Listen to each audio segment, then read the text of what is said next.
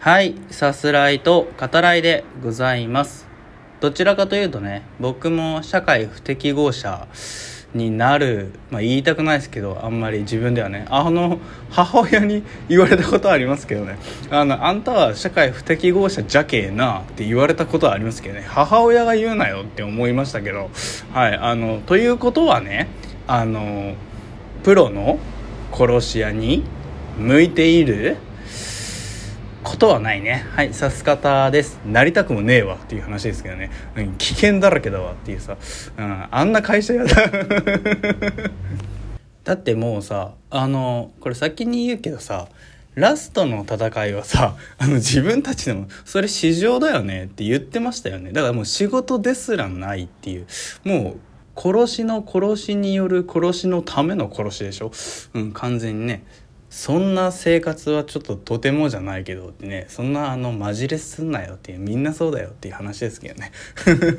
はい。あの今回はですね、えーベイビー・ワルキューレを見てきたよっていう話と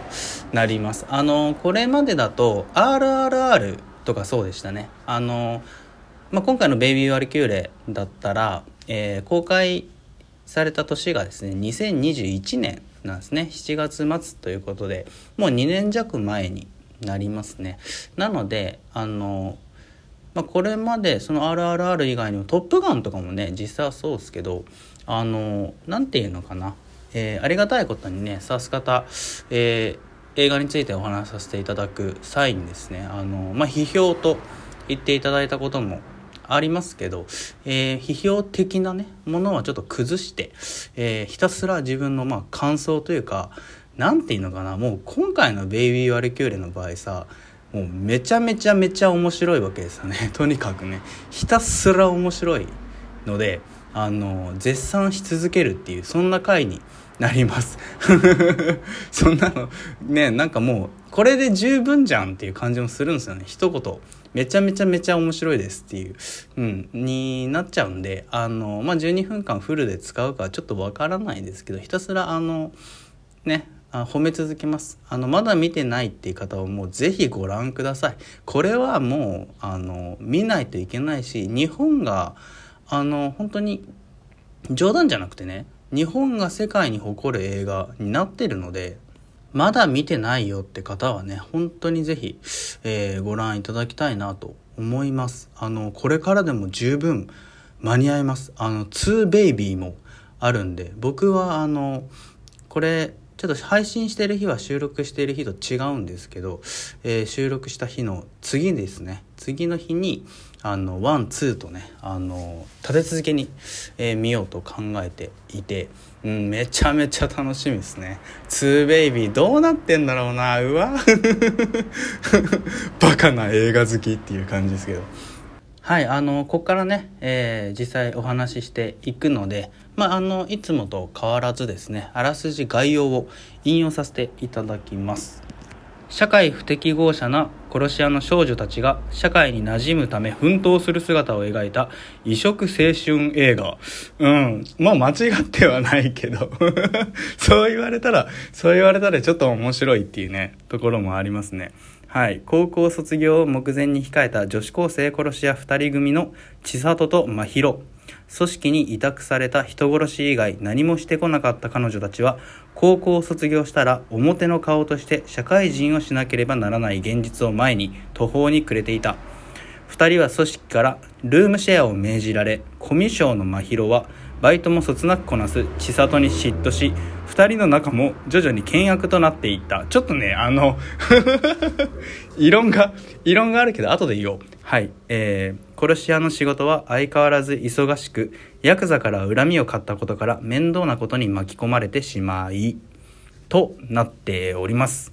はい、えー監督脚本ですね。坂本優吾さんですね「2ベイビーも」えーもちろん変わらずというところですけど、えーまあ監督について詳しく話すとしたら「2ベイビーにしましょうかね。こういう演出がいいですよね。みたいな。その、えー手際の良さに関しては、えーまあ、2ベイビーを鑑賞後ですね。あの話せるところがあればまとめて、えーそちらの方で話したいと思います。ただですねあの、まあ、スタッフで言うならあのこの方も忘れちゃいけないかなって思うんですけど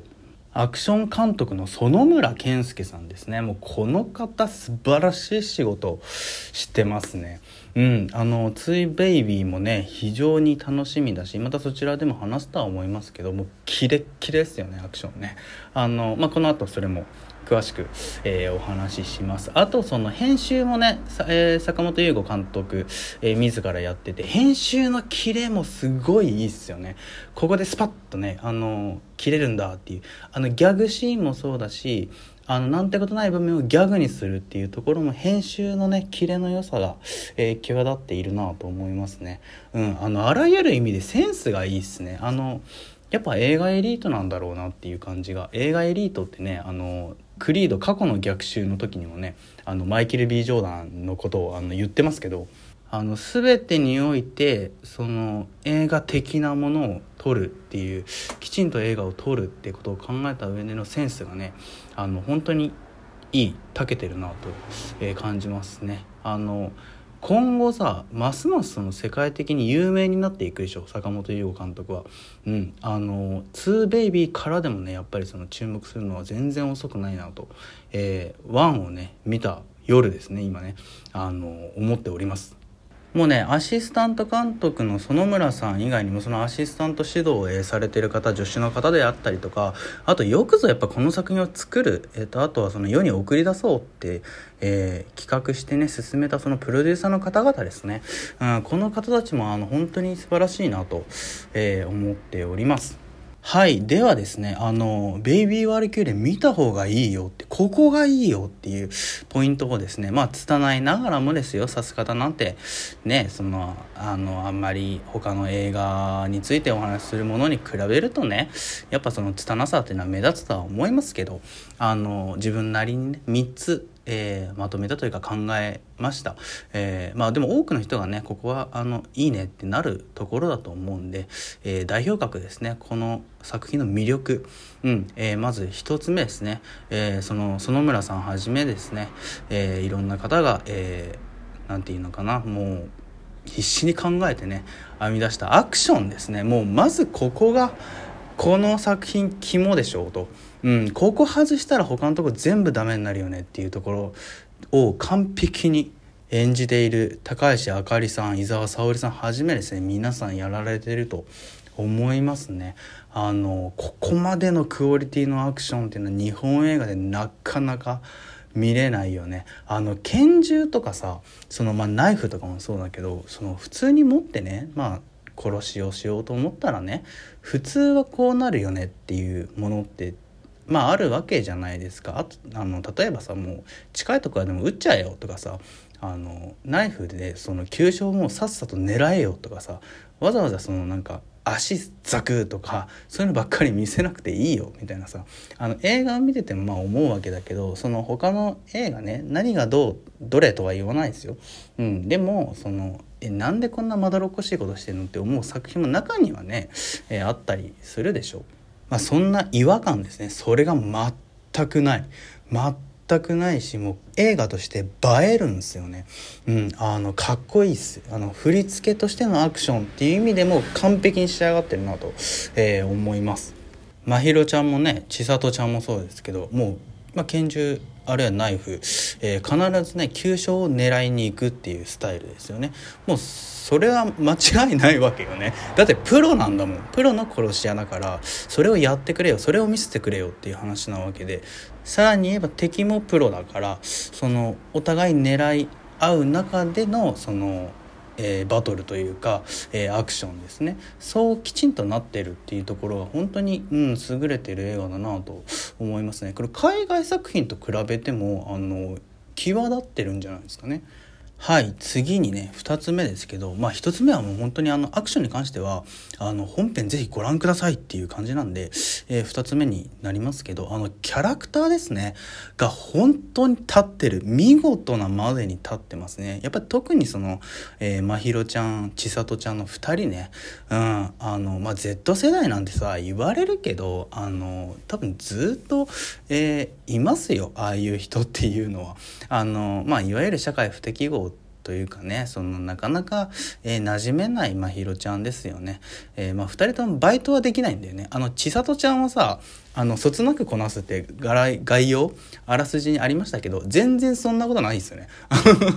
冒頭から全然ダメできねえっていうところはねあのちゃんと見せてたと思いますけどあのただメイドカフェはねあのめちゃめちゃ性に合ってるっていうだけの話であってね。社会にねこうまあ馴染めずまあくよくよもするしでもこう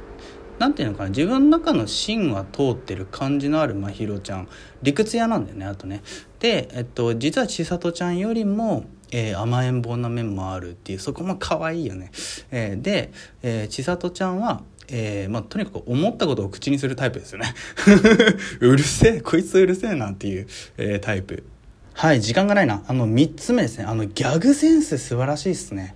やっぱりね丁寧にキャラクターが立ってるんであのちょっとしたギャグもめちゃめちゃ面白いんだよね。あのメイドカフェで、えー、お迎えする時にねご主人様っていうとこもあの居酒屋の挨拶をしちゃう千里ちゃんとか最高でしたね。はい配信でも映画館でも是非ご覧ください。ではまた。